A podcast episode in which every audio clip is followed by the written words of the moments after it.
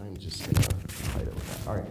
So let me start over. Every year, our fellowship church churches put on a conference, just so happens to be in Banff. It's really tough. And uh, so we were there for the week, and it, it was great. There's these speakers and the worship, and you know, people are talking. Uh, you know, there's all these different pastors, and I don't know about you, but if you're ever in those situations, the kind of comparison game or the inadequacy game where you kind of start feeling like, oh wow, like it seems like everything they're doing is working. And then you start looking at everything you're doing that's not working, and you kind of compare their best to maybe your worst, and you start to feel like, oh, you know, amazing leaders, you know, incredible communicator. And then I start thinking about some of the duds, you know, that I've, I've done over the years of communication. And, uh, and, and, and, the thrust, it was great. A lot of it was just about, you know, reaching out and making disciples of others and sharing Jesus with others, which was fantastic. And so I'm driving back by myself, and I had about an hour. I, I, I, got home a bit quicker than I, than I needed to, and I, I didn't have to be home for an hour. And I thought, you know what? As I was kind of rolling into Edmonton from Banff, I thought, I'm just going to go to the, the, the Starbucks and Indigo and South Common there, and just buy coffee and answer emails for an hour, and then I'll head home. Because I knew if I headed home, no emails are going to get answered, just with you know cadence and everything.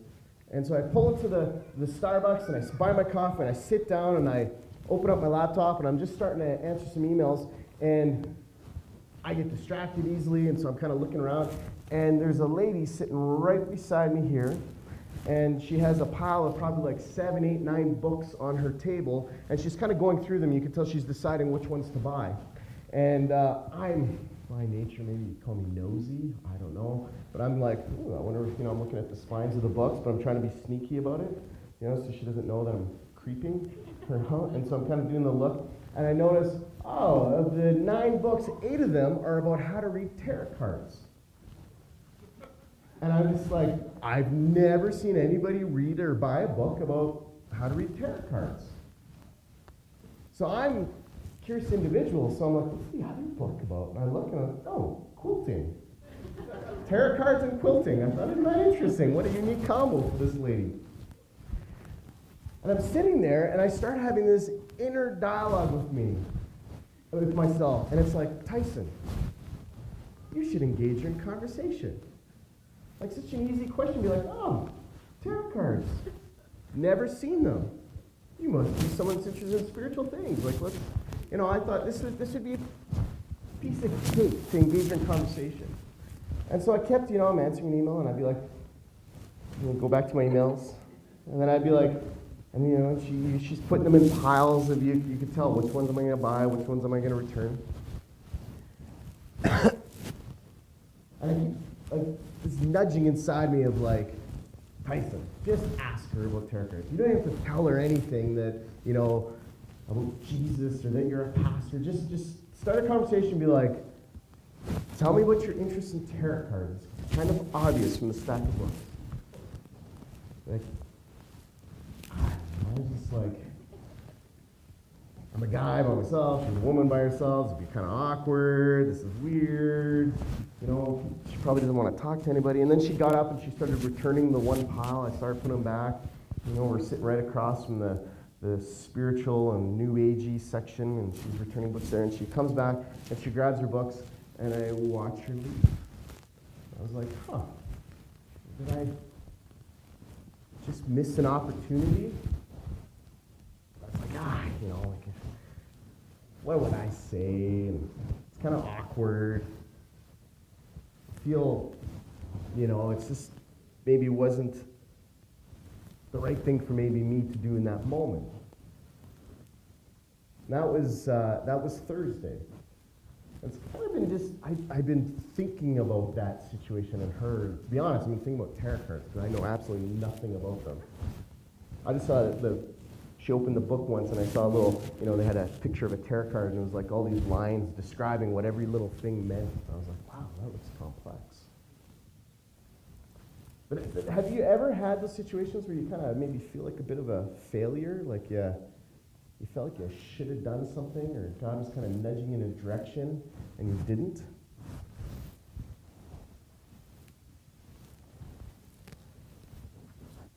Used to really bother me when I felt like I didn't, you know, measure up to others or, you know, you see the conference speaker and you're like, wow, they do amazing things and I don't. You know, the conference speaker would have been standing on the table, you know, preaching at her, you know, and I was too timid to even like carry up a conversation. There's this great verse that kind of helps me out in those moments. Paul, and he's talking. And in 2 Corinthians, he says this He says, My grace is sufficient. He's talking about God. My grace is sufficient for you, for my power is made perfect in weakness. It's this, it's this idea, this theme of God works best in our weakness. In other words, not when we have it all or we think we have it all together, but maybe it's when God wanting to operate in things that don't have it or people that don't have it all together. And really, this is a story. When you kind of zoom out and look at the full story of Scripture, this, this you see this time and again. I, I think sometimes we hear these stories so often that we maybe miss some of the, the nuances that were actually happening. Like Jesus picking his disciples. So when Jesus was walking around, everybody in that day, they would see him and they'd be like, oh, that is a rabbi. He's dressed like a rabbi. He's acting like a rabbi, a, a, a teacher of spiritual things. That's what we mean by when we say rabbi. And so rabbis at that time were walking around all the time they had these disciples, these, these students that would follow them and learn from them. And when a rabbi picked his students, he would always be thinking, like, who are the best that I can attract? Maybe these students say, I want them to have the, the capability to be even smarter and greater than I am. You know, and so they, they would be trying to pick the best of the best of the best. And then Jesus comes around and he picked like duds. Let's just call it what it is. You know, people that spoke when they shouldn't have. You know, a tax collector. So someone that was taking from his own people to, to give to the, the nation that was ruling over them. So one guy was a zealot. He wanted to use force to kick out the Romans. He, we, we'd call him a terrorist because he wanted the Romans were kind of came in and were ruling over him, and he wanted to use. He was part of a group that wanted to get them out with force. Uneducated, like, it's really broken people. But, but, but that's just what Jesus did and who he chose. When you look out through all of Scripture, that, that's even the story. You know, Noah was drunk. Abraham was too old. Jacob was a liar. Joseph was abused. Moses was a stutter. Gideon was afraid. Samson was a flirt. Rahab was a prostitute. Jeremiah was too young when you kind of zoom out and look at all the story of Scripture and who God uses, it's the weak, it's the broken, it's the people who don't have it all together. And so for me, I start thinking, I'm like, oh, thank goodness you know, I try to you know, on Sundays open up a little bit and share some, some of my life, but I, I'll be honest, I haven't opened up everything. You don't know some of the, you know, the brokenness, all the brokenness of my life, because there's stuff where, well, it's a bit more private. But I think, wow, okay, if, if God could use them, there's, there's hope for me. Paul also talks about this line where he says, but we have these this treasure in jars of clay to show that this all surpassing power is from God and not from us. And, and, this is what Paul's talking about, because again, if, if you don't kind of understand how things maybe operated back then, it, it doesn't come to life as much. Uh, banks, newer phenomenon. In ancient Israel, in this time period, there weren't banks, but you still had like cash and money and stuff. Well, it would have been gold and silver and stuff. So, so you had to be able to store it safely. And so what people would do is they'd hide it in their homes. So what you didn't want to do is hide it in something valuable, like a really nice jar, because if a thief came, they're like, "Ooh, that's valuable," and they take it, and then they're like, "Oh, double blessing or stealing or whatever," you know. Gold in there too. Hey, it's a win-win for me. Um, so what they would do is, is they would hide you know, maybe an old broken jar and they'd hide the treasure in there, something that a thief wouldn't actually steal. And so when Paul references this, people are thinking, oh, my treasure, my valuables being hidden in you know, an old broken jar. And he's saying, we have a treasure in us, our, our jars, who we are, an all surpassing power. It's God. It'd be the equivalent of, you know, if I brought a suitcase and I filled it full of money. I'm not capable of that. But if I had, you know, this suitcase and it was just loaded, maybe, you know, you've seen the movies like a million bucks, you know, in a suitcase or briefcase, and you guys were looking, you're like, oh, man, that is a fantastic suitcase. I love black suitcases. And the wheels, like, not only can you tip it, but you can also have it standing up and it rolls. Like, that is and the arm that comes up is just the perfect length for my height. Like, just, just uh, like a 10 out of 10 as far as suitcases go. You guys would all be like, what are you talking about? There's a million dollars. Like, it's the million dollars. It's not the suitcase, it's the treasure, not the container. And, and, and this is the story of, of all throughout Scripture and all throughout history. It's not about great men and women of God. It's about a great God who uses men and women. It's not about the container. It's not about me. It's about God and the Holy Spirit working in and through me.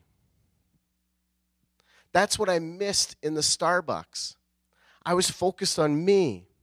How will this make me look? What, what happens if I say the wrong thing? What happens if it's embarrassing? What happens, you know? I, I was thinking about me instead of, God, what do you want to do through me? I'm just a broken vessel. I'm, I'm nothing too spectacular. But man, the God in me, through me. We love to camp for, for holidays in the summer our rhythm July, like take two, three weeks and go camping. That's just kind of a joy for us. Got this little trailer. And last summer, we uh, kind of putzing all around, but we spent some time in uh, BC. In, uh, in this, uh, friends were telling us about this campsite, and it was spectacular. One of the great things about this place, no mosquitoes. Yeah, it was like life changing. You could have your doors open and no mosquitoes got in. The other thing I love, I, from childhood, I've always loved turtles. Don't know why. I had two pet turtles as a kid. I think we should get turtles now, but uh, someone who has veto power says no. But I just love turtles, and this this uh, place, this lake, was full of these turtles. And so one day I went uh, uh paddleboarding around, took pictures of these turtles. And the, the, thing about this lake is it's not a big lake. You can walk the perimeter lake in about a 45 minute hike, but it's super deep. So it's crystal clear. You can swim in it, it's refreshing, it was hot. You go in the water and you're like, oh, this is amazing. We had a great time. So that's Seth on our paddleboard, you know, you, you could see across the lake, no problem. And so the one day, I uh, had my phone because I wanted to try to take pictures of these turtles and I said, I'm, I, uh, the kids and Evie were at the beach, and I said, I'm just going to go for a walk around the lake and see if I can get some pictures on the shore of these turtles, and, uh, you know, I'll be back in an hour. So I just started walking around the lake. beautiful day, no mosquitoes, lots of turtles. It's like in my glory. And as I get to kind of the other side of the lake, there's uh, bridge is too much, kind of a boardwalk, I guess would be the way to say it. And as I'm walking across it, the river, you can see, eh, or the, river, the lake, you can see stops. And then when you look to this side, it's like a swamp. I was like, oh, that's interesting. And we just so happened to, our camping time overlapped with friends of ours by one day. And they camp here almost every summer. And so I asked them about them. I'm like, oh, it's kind of disappointing, that swamp, you know, kind of smelt you know, and it was just like, it was one of those things where you're like, I don't want to go anywhere near there. And you could see, like, it was all muddy, and you could see some kids had walked through it or tried to walk through it to get over there. And I was like, that is disgusting. Like, it was just one of those kind of situations. I said, oh, it's too bad that swampy thing there. Like, it's just, it's not great. And my friend goes, oh, no, no, no. The water is really low this year for some reason. That's usually flowing. The, the, the lake flows in there, and that's usually awesome in there, too, and you can go into that area. I was like, oh, isn't that interesting? You know, the, the water didn't flow in there, and now it's just it's just still and stagnant and, and just gross. And, and in some ways, that can become a bit of a, a picture of how we see God operating in our life. Because we can be like, oh, this is awesome. Like, the power of God, God and His Holy Spirit are, are in me. You know, I'm this, I'm this broken vessel, and yet God, the treasure is in me. This is fantastic. And what can creep into our mindset would be, be this consumeristic kind of view of following God. What's in it for me? It's for me. I want to hold on to this, I want to hoard it. And you've completely missed the point if, if your mindset is, how does this make me feel? How is this changing me? Will I like this? Because that's not how God's operating. That was, that was never how it was supposed to be. The, the, the treasure was never supposed to be hoarded and kept. When you go to the beginning of the book of Acts, there's this famous verse. I heard it all the time when I was in college. And, and, it's, and it's Acts 1, chapter 1, verse 8. And it, and it says this But you will receive power when the Holy Spirit comes on you, and you will be my witnesses in Jerusalem and in Judea and Samaria and to the ends of the earth. Just really quickly, those, those regions, it would be, I don't know, the equivalent of saying to Edmonton, to Alberta, to Canada, and to the ends of the earth. It's kind of just progressively getting farther and farther away. but that's like the theme verse of the whole book, because when you start to read the book, uh, the book of Acts is just the story of the early church and what's happening. And what you see is, is, is that is what happens as people receive the Holy Spirit, God in them, the, these broken vessels, God working in them, and what do they do? They become witnesses. It flows out of them for others to, to the ends of the earth. And, and you could read any part in the book of Acts and you could point it back to this is what's happening. It's kind of the, you know, Luke who wrote the book of Acts, he's saying, hey, just so you know, this is, you know, this is the Coles Note version, the one verse version of the whole book. This is the summary statement. And, my fear is when I say us, I just mean, let's say, the church across Canada is we're like, oh man, isn't awesome God and, and the power of the Holy Spirit is is is working in me and I just feel like worship was amazing and God spoke to me and I, during the week, you know, I was reading scripture and this came out to me and we just consume and we hold on to it and we hoard it. And what happens is is we become like that part of the lake that got cut off. When you hold on to it, it becomes stagnant. It's not how it was meant to be. It was meant to flow in and flow out. Because when you read the book of Acts, when you really read all of Scripture, it is God working through broken people. What? To serve and to impact others. So I missed the boat because in Starbucks, it could have been could have been about what God would wanted to do through me. Instead, I made it about how I felt. I became a consumer because it became about me instead of it becoming about, God, what do you want to do through me? You, a great God, what did you want to do through me, a broken vessel?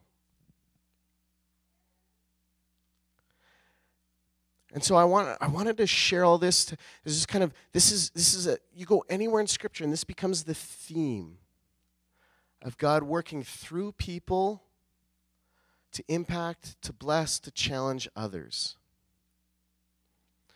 That's what the nation of Israel was supposed to be. That's what the church was supposed to be. We don't always get it right. We make mistakes, we fail. But I think the, the two big mistakes we can make is the first one is say, oh man, I'm, I'm too broken. God could never use me. I'm not talented enough. I'm not gifted enough. My response to that is, you're absolutely right. But let me tell you about my God. He is more than big enough, powerful enough, capable enough, talented enough to work through you. So that'd be the one, I think, big mistake. The other big mistake is we're like, oh, God, you are amazing. And He is. That's good to say. But then we just hold on to it. We consume it. We hoard on to it. We, we miss the point where it's God to empower you, pour into you, to, to move through you, His Holy Spirit, so that you can bless others, impact others. It's not for you to hold on to, it's a treasure to give away. And so my question is, you know, is, is any of those two, have you, do you feel, find yourself kind of falling in either of those two situations? I would encourage you to recognize you don't have to be a great man or a great woman. You just need to recognize you have a great God. And it's not just for you. Let it flow through you to others. So, God, I pray that you would move in us. Just, just as Evie uh, prayed during announcements, I pray for our kids that you we would hear stories of you flowing and working through them i pray this week and this month and this year that we'd be marked not by being people who are pretty awesome, but that we would just be broken people that are by used by an awesome God. Help us not to hoard on to this treasure. Help us to, to pass it on, to give. And so we thank you. We praise you, God. Amen.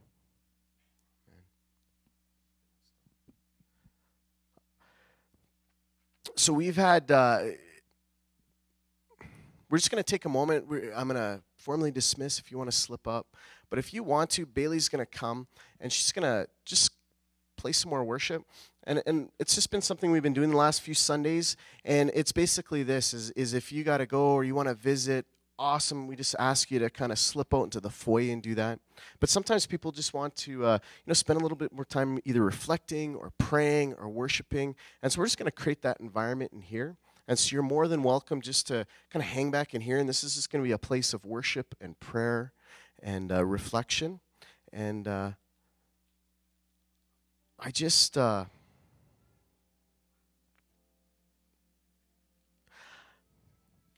I'll say this one last thing because otherwise I'll keep going. And, I, and this is more of a challenge to myself. In our Canadian culture, it is so easy to be a consumer. I catch myself all the time being completely and utterly selfish. You know, I didn't like that. Why didn't they do that for me? And the more I reflect on it, the more I look at Scripture, that can, we can't allow that to creep into our relationship with Jesus. We're not called to be consumers, we're called to be followers, to be apprentices of Jesus. And sometimes that requires work, sometimes that requires uh, being uncomfortable.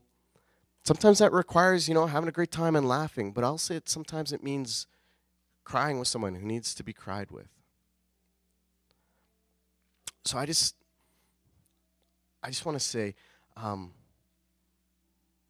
maybe as a New Year's resolution, you can join me of just trying to push away against that current of our culture of consumerism and tap in a little bit more of the okay, God, how do you want to use me? Not just for me, but for others. So if you got to go, thank you for coming. Hopefully, we'll see you again next Sunday. Um, but if you want to stick around, uh, there'll be some people who'd love to pray with you. If you just want to come, maybe come to a front pew and they'll pray with you or continue to worship. But uh, thank you for coming.